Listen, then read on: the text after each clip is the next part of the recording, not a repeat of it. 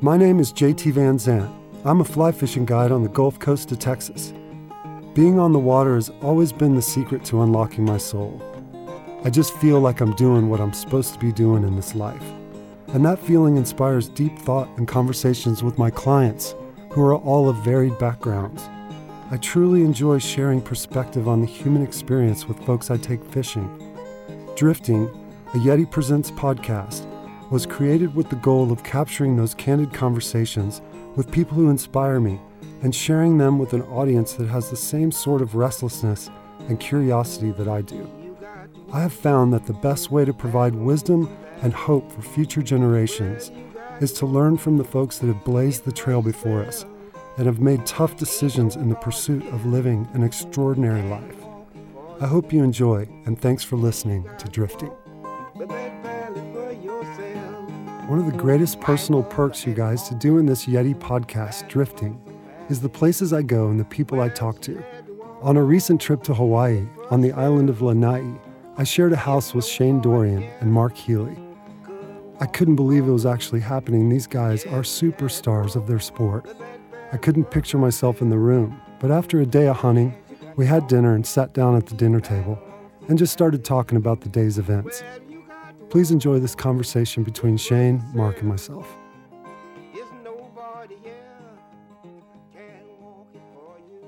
Really scary. What is it that Lanai stays so dry? Dry? Yeah. Why didn't it get the same kind of rain that Maui and Molokai get? I don't know. Not high enough mountains, I guess. Yeah, did you Something did about you know the that? trade winds where they the, those islands rob all the moisture somehow? I don't really get it. Yeah, well, they all block. They all get the well. We get trade winds like crazy here too, but my understanding was that like Lanai was was like it got basically no rain back in the day. That's why they. That's why all the pine trees are here. That's why all the the trees were planted. There was no tree like actual Just trees here. grassland, right? Yeah, there's nothing here, and they planted all the trees to try and get the basically the clouds and the condensation and the rain to start. And that's why I wasn't, I don't think there was very big Hawaiian settlements here before. Like this is, Lanai was where they sent the misfits. It was kind of like the prison island in a way for Maui and Molokai, I guess. Huh. Like, and that's why when King Kamehameha came through here, apparently he just didn't have a lot of tolerance for anybody on the island. Any of the Hawaiians, he came in and just went, you guys are gone. Yeah. Like all those little rock piles and foundations by the Four Seasons down there. Yeah, I mean, I'm sh- there were Hawaiian settlements, but I'm just not sure how big the population was. That's the thing is like uh, a lot of the fresh water got diverted for the pineapple and everything, so you don't really know what the what the true water capacity of the island was.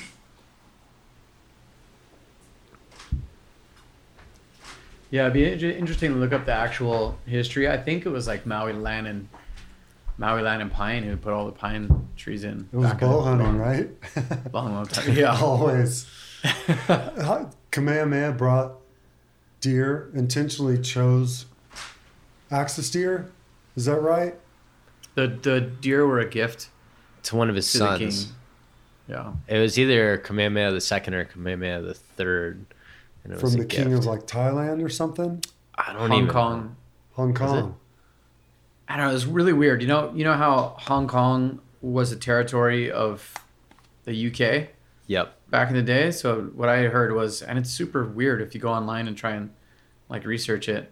I what what I looked up was like it was actually a a, a gift from the from England, but it came from Hong Kong or something like that because Yeah. the, the deer are Asian deer from Sri Lanka in India. which was part of the British Empire. Yeah. That's why we still have the Union Jack on the state flag. Yeah, The It's so British weird. were in first. Yeah, all kinds of weird stuff going on. So yeah, they they introduced him in on Molokai, a gift to the king. Have you guys ever thought about leaving Hawaii for good?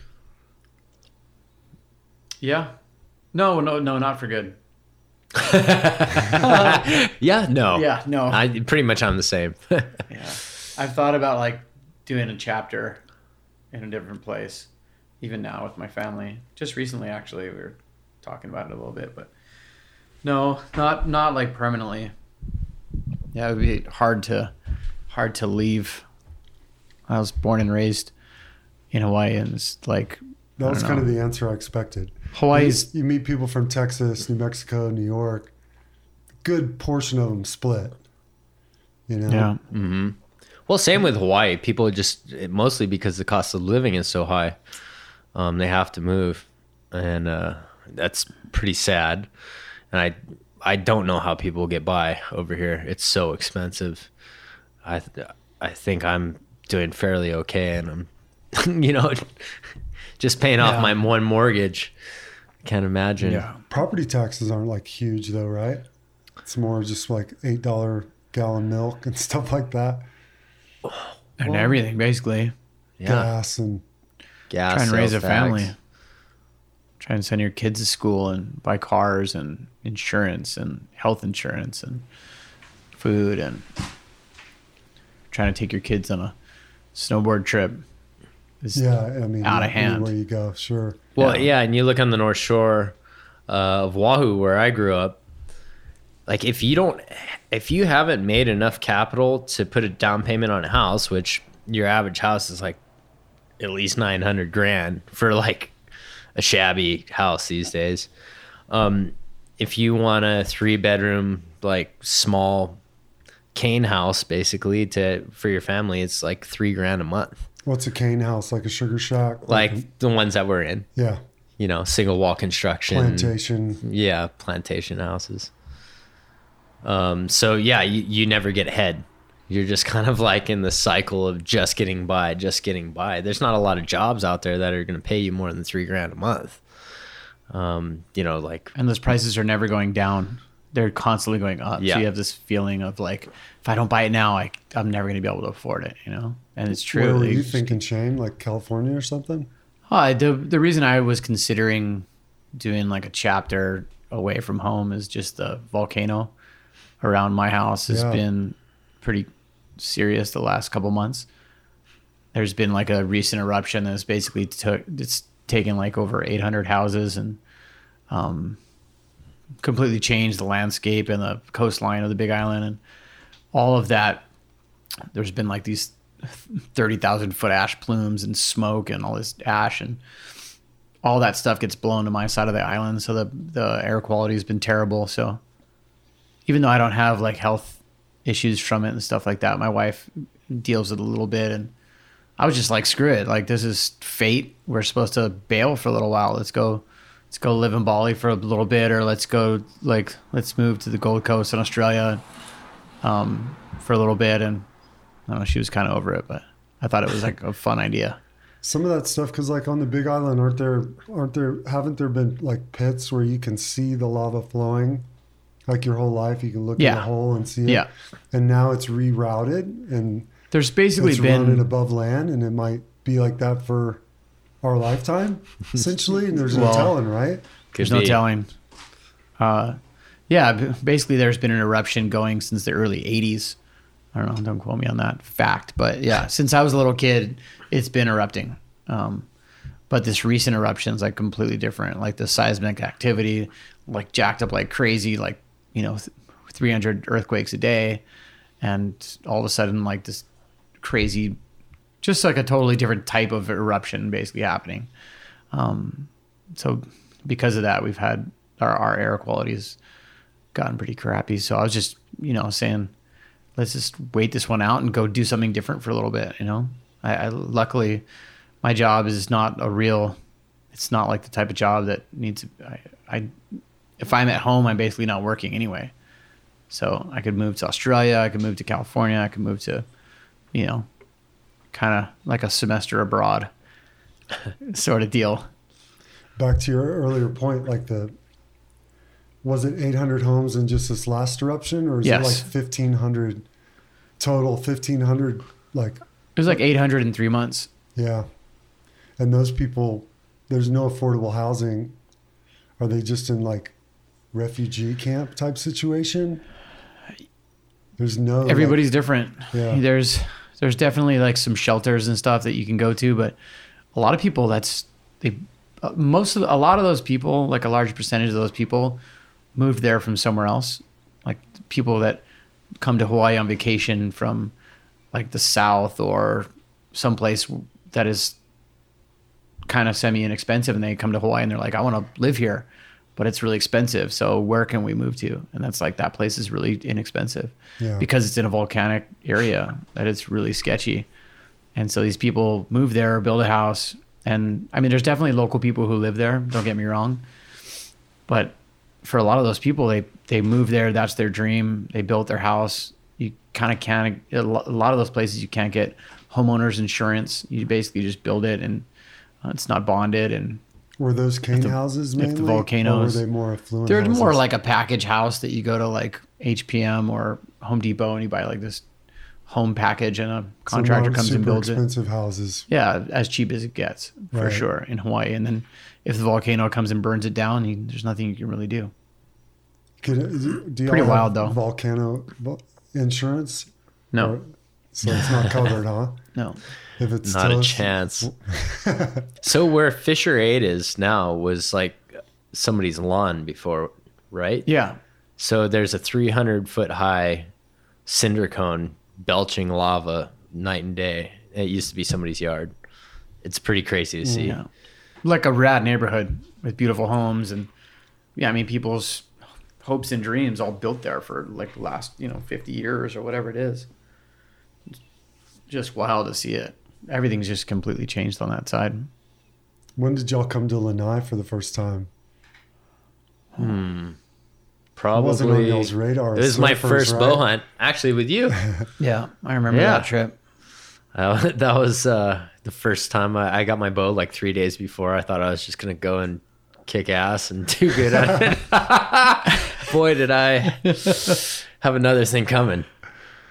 If y'all were, if you were introduced to bow hunting as kids, would you be pro pro surfers now? Because y'all are like Ah, that's a good question. I don't Super know. It wouldn't have helped. about- It would not have helped the, the surfing career at all. you probably surf for fun because you bow hunted for a living. No, I don't know if I could ever bow hunt for a living. I don't know if there is a living in it. Yeah, No. exactly. Yeah. How about our day? I mean, how awesome is Yeah. this place? It really is. I I don't know. I'm I'm kind of a I don't know. I'm such a fan of Lanai. I you know I I I had never been to Lanai until I started bow hunting, and as soon as I started bow hunting, I I started trying to hunt deer on Molokai and Maui, and then I met a couple guys over here on Lanai. The main person being Jason Medeiros. And um, I met him. He's like a local like legend around here who kills a lot of deer with his bow. And so I met him, and he was like, "Yeah, you should just cruise over, stay with me, and let's go hunting." You met him on the Big Island. No, actually, I was friends with his cousin on the Big Island, and so I spoke to Jason on the phone, and he was like, "Yeah, just get a ticket, come over here, and stay with me, and you know, I'll, I'll take you hunting." I didn't know anything about deer. I didn't know anything about Lanai, and That was lo- how long ago? Uh, probably like ten years ago now. So I came over Been a and just fell in love. Yeah, fell in love with it. Yeah, it's uh, Lanai is like it reminds me of when I was a kid, like what Hawaii was like before. You know, you get the little cane camp kind of zones, and everybody waves to each other on the road. Um, not that that even actually happened on Oahu when I was a kid, but you, just can get wear this your like arm out waving back at folks here. yeah, absolutely. And even it's funny, you could be driving like a bright red rental Jeep and the most like local person will still wave at you, which is just I don't know anywhere else in the world that that actually happens, Feels Especially so, in Hawaii. Feels so good. especially in Hawaii. I mean, it brings out the best in you to have someone wave at you going down mm-hmm. the street. And be- just the the vibe is so friendly. Like you go to the grocery store, you go to dinner, you go to the gas station, and people want to know where you went hunting and if you did good, and you know where you have an action at, and what are you you're hunting with a bow, rifle. They just want to chat and talk to you, and people are just cool and friendly here. Is the hunting different on Lanai than on the other islands? Yeah, it's Lanai basically has the only high quality public hunting in all of Hawaii. Am I Yeah, it's got to right. be. And then the year round stuff, um, you got super talented bow hunters here. Um, and- and I say that just because I'm fam- only familiar with the bow hunting side, but uh, guys that grew up here, born and raised, bow in their hands since they were 10 years old, spot and stock hunting these deer. And so these public areas, like there's such a large amount of deer passing through any given place on this island that there's going to be animals. But the ones that are going through those areas have PhDs. They've had been hunted year round since they've been born by really, really good guys that are good because they hunt year round since they were little kids. So um, it makes for this incredible dynamic where you're gonna see animals, but it's probably gonna still be a lot harder than places with way less of a population density, which is kind of like an oxymoron in a lot of ways, and I think it catches people off guard. Well, and there's no season. Like on the mainland, if you're hunting whitetails, It's all They state have- regulated, huh? yeah, and they have this this whole like whatever I don't know six month period or nine month period where the whitetails they don't have to worry about much. They're chilling, you know. No one's trying to kill them for a while, right? And then all of a sudden, whitetail season starts and it starts. Here in Lanai, people are trying to kill these deer twenty four seven all year long with guns, you know, like in a lot of places. And so the deer are just on edge, super alert. And that being said, though, the population just keeps going up. Yeah. And they do nighttime shooting to try to control the population. So it might sound like it's really hard on the deer having people hunting them all year round, but the axis deer, especially in Hawaii, their breeding cycle is unlike other deer.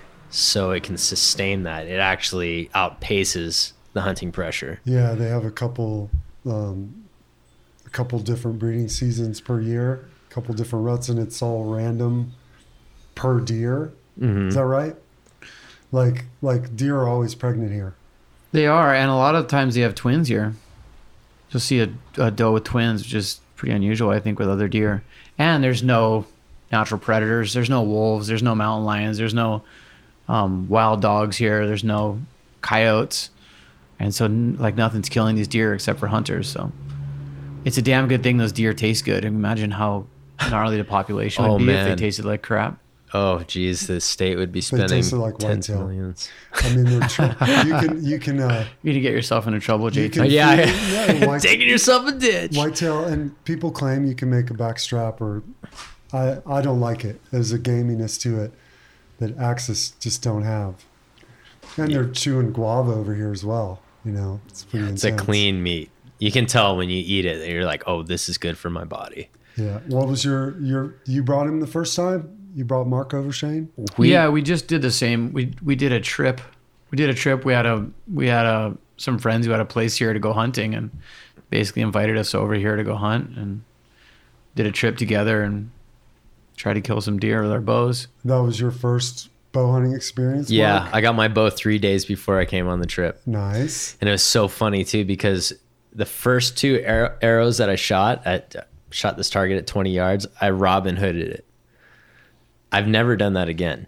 It's like so I had a, it was like God has a sense of humor and just fucks with me You all the split it- time. you He's like, split how many? first arrow with your second arrow. Yeah, Eh, eh, you've already got like unrealistic self worth and confidence. Let's. I'm gonna encourage this and then crush you down the line. To back it up, you were a professional spear fisherman, so Well, that's a little different. That would would almost be translate. um the hunt hunting side of it, like the stalking and just understanding the way animals kind of move and perceive the world in some ways translates. But spear gun is more instinctual. It's more like shooting like a traditional bow or something. You just Right. You don't You're really think about it in name. like a, a sight. And a yeah. It's almost like an extension of your arm, right? Yeah, you just point. I always think Yeah. You know, pretty much anybody can point at something with their finger, and if there's a laser shooting out of it, it'd pretty much be hitting. So the spear gun, the spear shaft's just resting above your finger, usually, depending on the type of spear gun you're shooting. So you just think of pointing and pull the trigger. Do y'all feel like like Not so easy with a bow. Do, you, Not that it's easy. do you feel like there's a purity in this pursuit for you guys that matches like your early days doing what you do professionally now? Because you're both I think very so. passionate about it. It's Yeah. like all you think about when you're not Yeah, I, Working I there definitely is, and um, there's so much room for improvement. I like to be a part of something that I'm passionate about that keeps me outdoors, and I know there's a ton of room for improvement on my end, and this gives that to you in spades. Um, and just it's a, it's another thing where you have to learn how to control your emotions, your mind, your thoughts, and I'm still like pretty much a yard sale when a big animal comes in front of me. I'm like trying to pull my shit together and Tell I don't get like that. Tell that story from today. I mean, it's pretty incredible. oh about that big buck Yeah. that oh gosh. So um, I saw these these deer a couple of times during the day off in the distance. So it seemed like they're kind of staging in this area. And so I was like, okay, I'm going to use the wind. I'm going to circle around. End up coming around through this area that was really sparse red dirt and some little clumps of uh, small brush, basically look like tumbleweeds. And uh, I'm crouching through there, and I run into this giant buck that's sleeping with his head facing me. He, he looked like he was dead. I've never seen a deer You so didn't know asleep. what it was at first, right? No, I had like a no idea. It, I, I was like, "What is that? It, like, that can't be a deer. It looks like a pile of something." From 15 yards away, you were unsure yeah, what the hell it was. it was bizarre because of the way it was sitting, and its head was kind of like rolled in. Its nose was tucked in. It was kind of wrapped up in a ball. And I actually used my binos to figure out what it was. I'm like, "Is that like a dead fawn? What is it?" Binoculars from 15 and it's just a face that I'm looking at. I'm like, oh my god, it's a buck, and it's a really big buck. And long story short, I end up taking a shot at like 14 yards or something, and my broadhead hits a small twig, opens up, and deflects. And this buck gets up, and I didn't even realize how big it was. It was a monster. That was my that was my lucky get out of jail free. Here's your big chance, Mark.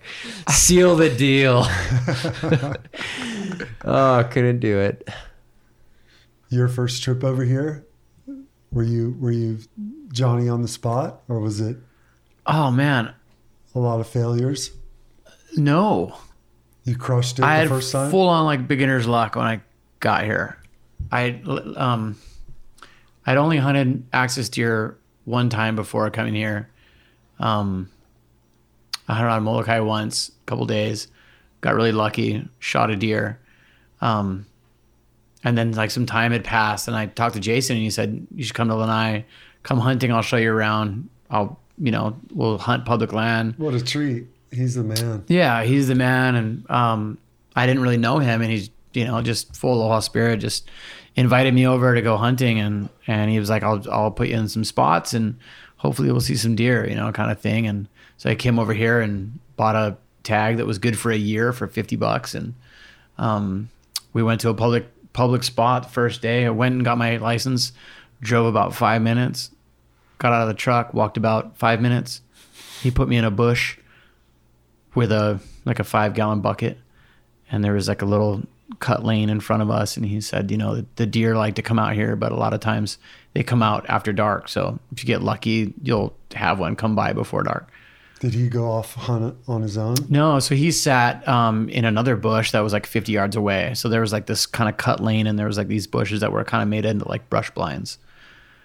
And so of course i didn't really know much about deer so i just sat there like just like on pins and needles kind of like watching and trying to listen and hear and That's smell and That's the shit. and so I was just like on edge the whole time, like all excited. And I was just like staring at these bushes in front of me the whole time, trying to pick them apart, trying to listen for some sort of deer, and I couldn't hear or see anything. So I looked down for like a minute, for like 10 seconds, it seems like, and I look up and there's this monstrous buck 12 yards away walking towards me in the complete clearing. There's no bushes between me and him or nothing like that, just the bush that I'm sitting in. And he's walking towards me, looking at me at like 12 yards, 13 yards. And I have an arrow nocked, my release is on, but he's looking at me and there's nothing blocking me. So he walks like kind of quartering to, and there's a bush right in the middle of the blind for me to like kind of duck behind just barely. It's like the bush is like six inches across. So I have very little cover. So his head just goes right behind the little bush. I somehow get to full draw. The whole time I'm thinking, okay, he's gonna run. He's gonna run for sure. He's gonna run. There's no way. He's just too close. I'm drawing my bow. He's gonna make a sound, something. And I get it to full draw, and I get my my eye in the peep, and he comes popping out the other side, just like a hunting video, and just stops and staring in the in the blind. and my pin somehow gets to his chest, and then I release, and he didn't take a step. He just literally just hit the dirt. It's the What? best thing First- ever. Wow. Oh my god. And I god! just met Jason. He picked me up in his truck. Not your first deer ever, but your first deer on Lanai. My first year in Lanai. Yeah. And I just met Jason like an hour earlier. We we went and got my license, and I we got this giant buck, a 32 inch buck, what? 32 inch You buck gotta be kidding in me! public ground, just like first afternoon. And as soon as he hit the dirt, here comes Jason screaming. I just met the guy screaming out of the other other blind, yelling and screaming, so excited, hugging me, and we get the pictures of this giant buck. And I killed four bucks in four days here that first trip. Just like somehow, just like things were clicking, and I was with Jason, and my confidence was high after that first one, and he just put me in the right spots, and I didn't know anything or I had no idea what I was doing. I just kind of got lucky, and then I through Jason, I met a couple other bow hunters here who took me to some other spots, and I don't know, it just Did it go down like that for you every time? no, definitely not. I've blown it on so that? many occasions. Yeah, I've paid my dues definitely. But man, there's something about these deer that just keep me coming back. I've been super lucky to hunt a lot of different animals in a lot of different locations in the world down. And um, I don't know, something about hunting deer in Hawaii is something so special about it. You know, the deer like they're so switched on and the meat's so good and all that stuff, but also they're just like the animals are just so healthy. There's like never seems to be a drought. Never seems to be like they're never like looking for food. They're never looking for water. Like seems like they're They're shiny, clean, Yeah. pretty. yeah, Like uh, how's when when you get one on the ground and you walk up to it, it looks like someone had just shampooed the thing. yeah. Like the white No of its scent. belly is just like perfectly There's white. no ticks There's here. no ticks. nope. We have axis in Texas, um, and they're covered in ticks, but they're not mangy like whitetail. Like Yeah. whitetail missing patches of hair, and you can feed them popcorn out of your hand, like Really? you know, in my neighborhood, in Yeah. areas where they're used to people, because there's no predators there either, except for man. But um, it's, I mean, it's paradise over here. It's really something.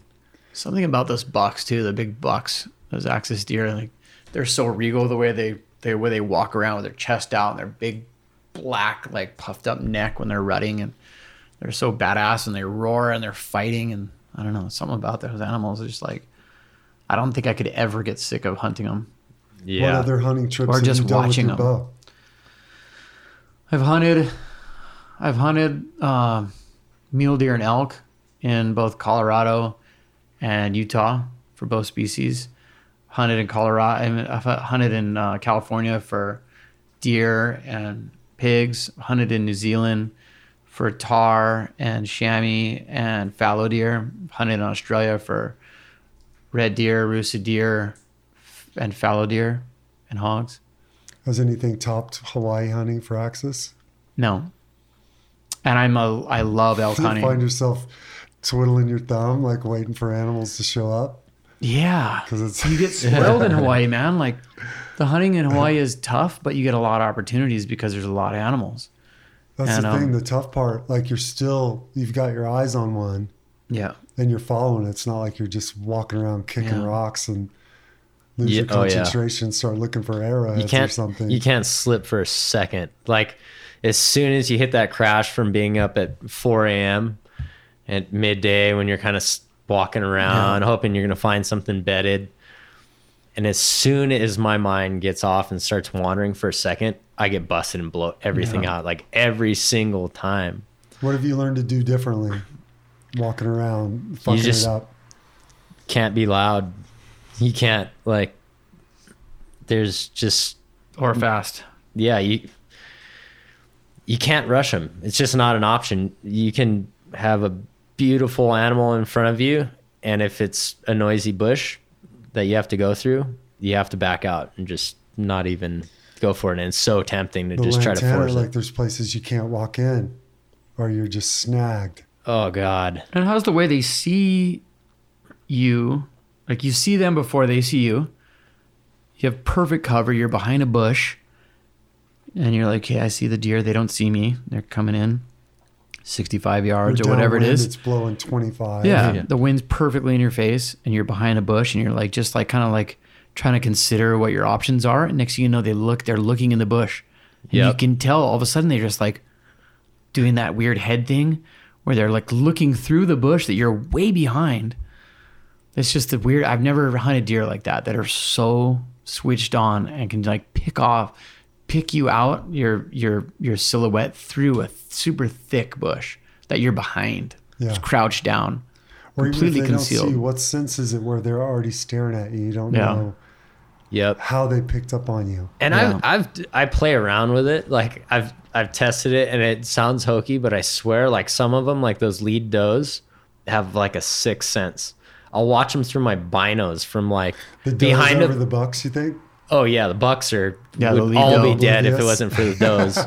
The lead doe, yeah. um, yeah, the lead does, but I'll be glassing them and, and watching them, and this thing will be 300 yards away, and I'm behind a bush, and I'll just watch her head kick up and look straight in my direction. No way she can see me and just lock on and stop the whole herd for five minutes straight, just stare in my direction.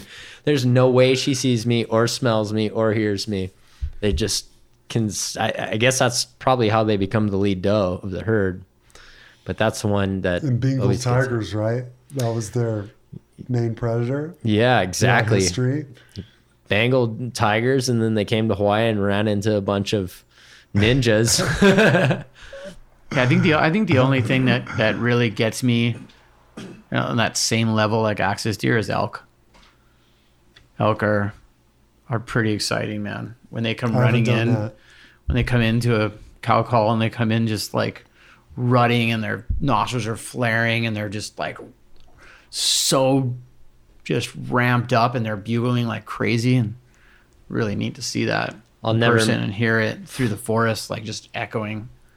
I, I did my first elk hunt last September, and I'll never miss an elk hunt fall unless I'm like seriously incapacitated. Did you get one, Mark? I did. Oh my god! Somehow I got a nice bull on public land. Whoa! You're screwed, man. That's I'm so hosed. yeah. Give it up.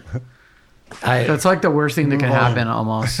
Well, You know? thankfully, I had friends, you know, um, Kenton and uh, Ryan Callahan from First Lite. They hosted me and they know what they're doing. And so, uh, yeah, we did a lot of hiking for days before we ever saw one. But yeah, ended up coming together. It was pretty funny. I was, I come from Hawaii, never been to elk hunting. I'm like all excited and everything. And the First Lite office is right there so you meet everybody in there everybody hunts and they're all excited they're like oh can i switching out shifts so they can go hunt you know and then i shoot this bull and come back to the office and we're talking about it and they see the head and you can tell everyone's like yeah stoked for you man like i've been hunting 20 fucking years and i haven't shot one like that on public land Yeah. i just got What a gift! Oh my god, it was one of the best trips of my life. Tell me about the hunt.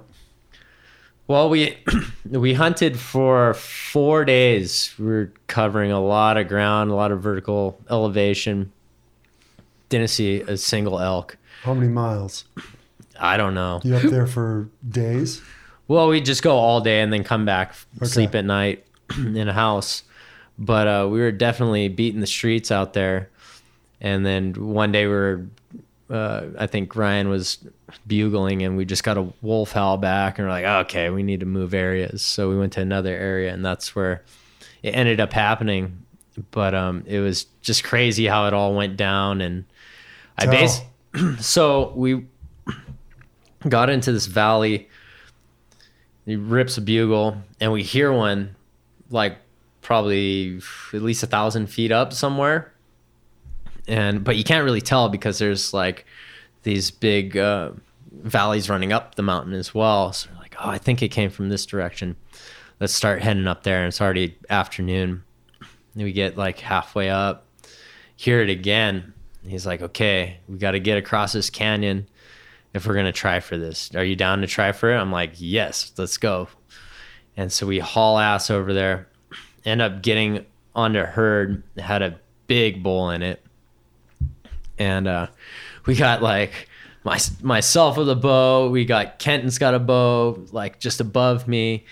And Cal's running around doing everything. Like it was like amazing to watch. He's bugling, cow call, run over a tree, bang a tree. And as this herd's moving, we're all moving. So there's all these moving parts.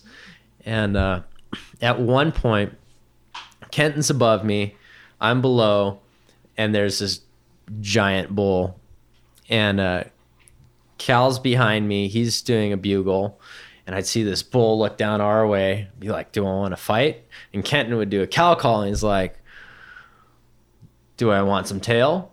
And he, he just sat there and did that. He's like, Do I want to fight or I want some tail? I want to fight. And while he's doing this, a couple of young cows are just walking right into Kenton.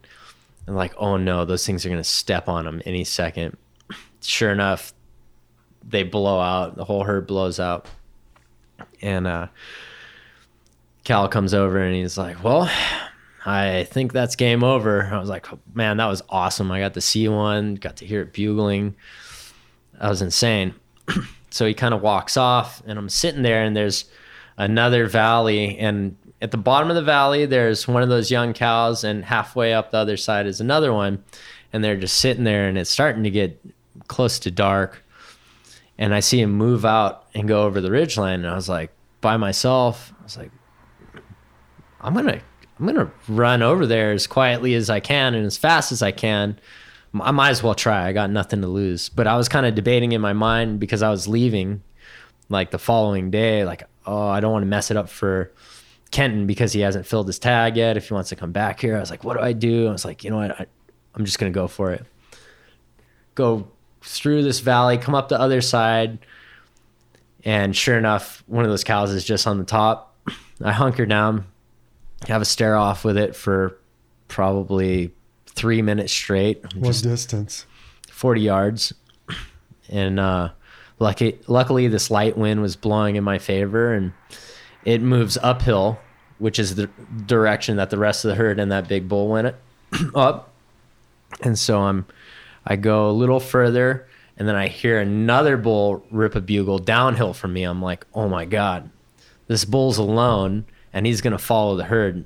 So I was like, I got to get in a position. I run up to this tree, have it at my back, and there's a bunch of brush and then an opening at about 18 yards. I'm like, oh my God, this thing is to come right into this opening. So it, I hear it just rip another bugle again. Like as the crow flies, it's probably 60 yards from me, and my hands start shaking. And I get so, my palms are so sweaty. And I remember my throat being so dry that I was like basically gagging not to clear my throat because I don't want to spook it. And I could see it moving through the bushes. And right before it gets to the corner, it stops and rips another bugle that like made my bones rattle. I was like, oh my God, oh my God, it's happening. And I go to full draw and I'm shaking and seeing double. and I'm like, pull it together, pull it together and I can see it moving through the brush. I'm like, oh, it's coming, it's coming. And then it just hangs up right there. I'm like, I remember my palms being so sweaty that I thought the bow was going to slip out of the hand, my hand and, and smash me in the face. Yeah. so I'm at full draw and I aim my bow down and hold it full draw for, I don't know how long it was. It was at least two minutes. My arms are shaking and then I see it moving again. I'm like, oh, here it comes, here it comes. And it was eight minutes before legal shooting light was over. And instead of it walking straight uphill, as soon as it hit the corner of the brush, it took a hard left and walked directly into me. And um, this thing's coming right at me. It's looking over my head. It's all pissed off and wants to fight. And I just remember actually your story, how you're like, oh, you don't want to shoot him in the chest. And I heard, it, I was thinking about that. I was like, I won't take a shot in his chest. I won't take a, a front on shot. and it keeps coming, it keeps coming. It's looking straight over my head, and it gets like seven yards, and I'm just like shaking like a leaf. But I just remember I was like, "Don't look at the antlers," and I'm just all of my pins were on the the dark fur on its chest. Was chest. that was something you were told by the outfitter? Don't look at the antlers. No, that's what I was telling myself from past experience. you know, I'm like, I didn't even look I've at its antlers at elk, all. so I didn't know if that was a golden rule. Just or- not to get freaked out, Yeah. you know? And um and so it's right in front of me and all of a sudden it it sees me and I it rears its head up. I was like, man, this this thing's going to spin and run. And it was so close. I remember that if something's that close to you, you got to actually put your 30 yard pin on it because the 20 yard's going to shoot a little high. And so I had my all my pins were on black fur, put my 30 where I thought it should be, and just let it go. And the it took off, and I heard some crashing, but I was I've had such shockers before, like I wouldn't let myself believe that it was down, and I just sat there shaking, like what just happened. And then finally, the guys caught up to me. You know, like what happened? I'm like, uh, I, I, yeah, something happened. and and and uh, Corey, there was another guy there. Corey was filming. He's like, I was like, it was at seven yards. It was basically self defense. at that point, I was like, this animal is huge. And uh, ended up, it, it went like 50 yards and just tumbled like 100 feet down Wow. a steep cliff and it was piled up like i i wouldn't even know how to get this thing out. Like it its leg was stuck in its antlers. It was upside down. Its antlers were stuck around a tree. It's like we're gonna need the jaws of life or at least a chainsaw to get this thing out. And uh cal cal you know he's been a That's lifelong epic. guide. He's like oh we're gonna figure this out. We ended up being there till 4 a.m bowling this thing a thousand feet down a mountain. So we'd all get it free and roll it and like clear, get away. Everyone jumps out of the way because you don't want to get whacked by an antler. All the way down, the, it would go like 50 yards and then get hung up again because it was too steep to actually gut it out. So it took till 4 a.m. Got it down a thousand feet that way, Whoa. and then I came back the next morning and gutted it out and been eating the meat all year. It's been amazing. God, what a story, man. Yeah, it was How awesome. How many animals had you kill with the bow prior to that? Uh, probably, oof, probably like 15, let's say. And y'all are traveling. Y'all are traveling constantly. Are you taking your bow on your trips at all? The places you're going have good hunting. Is it just not? Is there no time when you're working to? There's not that much overlap Yeah. for us. I mean, it's, we're surfing, right? So there's Yeah. a lot of surfing destinations don't have hunting. So, but you know, there's the odd trip. Like I've done a lot of surf trips to Australia. I've been to Australia probably 30 times, and it was it wasn't until I started bow hunting that I saw Australia in a totally different way because I started meeting like a couple bow hunters there. And then I was like, shit, I'm gonna. I would I would go to Australia like twice a year, so I'd start bringing my bow and going bow hunting, and the hunting is insane in Australia. There's so many different types of deer, and they're they're all um, you know it's kind of like Hawaii where they're all introduced, so it's super relaxed laws, and you can kill a lot of deer there, and just a lot of fun. And so yeah, that that's that's been one of the places that I I t- take my surfboard and my and my my bow case. What kind of deer over there? Uh, Rusa deer, red deer, um, fallow deer, hog deer, and sambar Sambar Deer. Weird. And Sambar axis too, right? and axis They've deer. got axis in Yeah. Australia, So a lot of different species. Yeah, but still not like Hawaii. still not like Hawaii. Spread out, right? Still, but it, but awesome hunting. I hunted uh hunted red stags completely um like super like really wild free range red stags, not the not the like cartoon character type with the giant tree on their head, but like the free range wild kind that look like a normal deer. Really fun. Got lucky and killed one of them. Uh, hunted rusa deer during their rut, which is like crazy. They like fight to the death. Never seen deer so aggressive and violent. They try like literally try to kill each other, not sparring, but they're trying to kill each other with swords. Um, yeah, just really fun. It's fun to go on a surf trip for like a week or ten days, and then go on a hunting trip for a week. Were you guys place. always aware of Hawaii being an amazing place to hunt birds, deer, hog? Growing up surfing, or were you pretty singular focused on? I grew up on the Big sport. Island, so you know where I where I live. Um, there's a lot of space, a lot of land, um, really really good fishing. So I grew up in the ocean. All my friends were fishermen, and and and fishing and hunting is kind of like seen in the same way in Hawaii. Like seems like everybody who fishes also goes hunting, or every like no matter where you live, someone in your family is really into hunting and really into fishing and. Um, I never. I don't know. It's just a totally natural, normal thing. I mean, everyone in Texas, at least on the Gulf Coast region where I grew up, just idolized Hawaii and the culture. Just like the guys are ripped, the, the chicks are hot.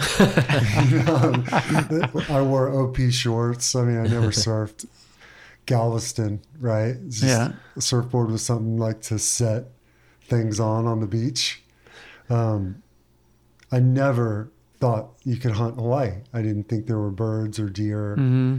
It just was a sunny place uh, with beautiful water. Um, Well, Texas seemed like either. the place to hunt. And I'm sure there's real hunting in Texas. I mean, I had a four, 410 when I was like eight years old, and there were quail before, you know, drought and fire ants took them out. But deer hunting over there is typically from a stand, hunting on a feeder. It's not very difficult. You know, you're shooting a gun at 100 yards, it's sighted in. Um, there's not a lot of spot and stalk because there's not a lot of public land. And there's a lot of snakes. A lot of snakes. I wouldn't be yeah, wanting to be a lot of crawling On my around. hands and knees with snakes. Um, I'm real new to bow hunting, only a couple of years now, um, and I can't think of anywhere else I'd rather do it than Hawaii. You killed a buck today with your bow. Yeah, How all was three that? of us before 9 Yeah. a.m.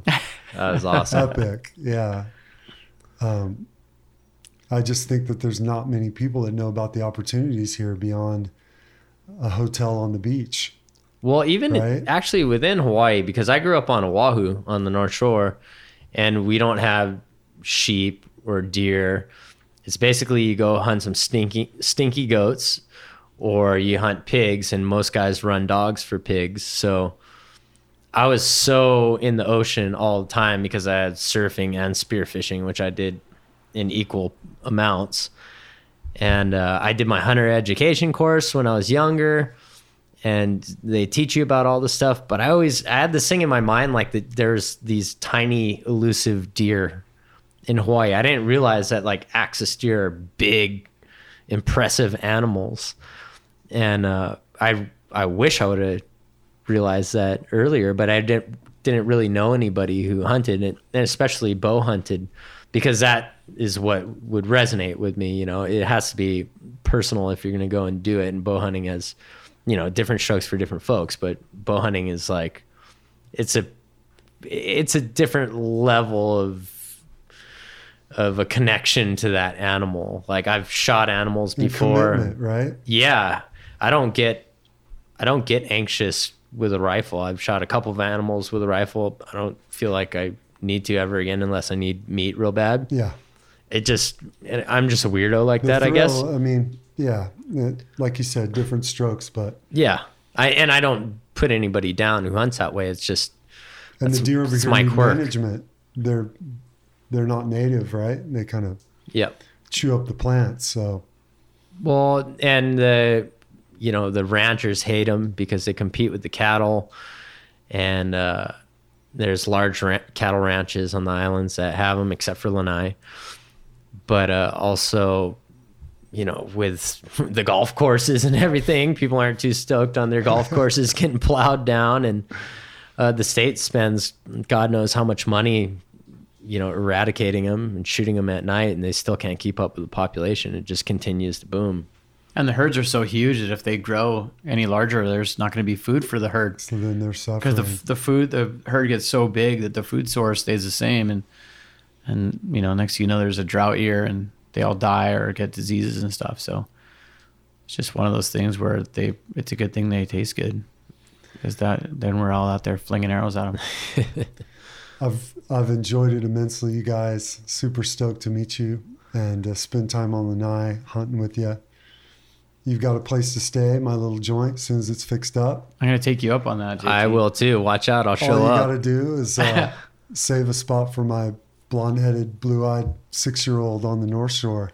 Oh, Get him easy. squeezed into a break somewhere. That's out there. easy. No problem. Can do. for sure. Thanks, you guys. Thank Yeah, you. no worries. Thanks again for listening to Drifting, presented by Yeti and hosted by me, JT Van Zandt. To listen to more episodes, visit Yeti.com or search Drifting on iTunes.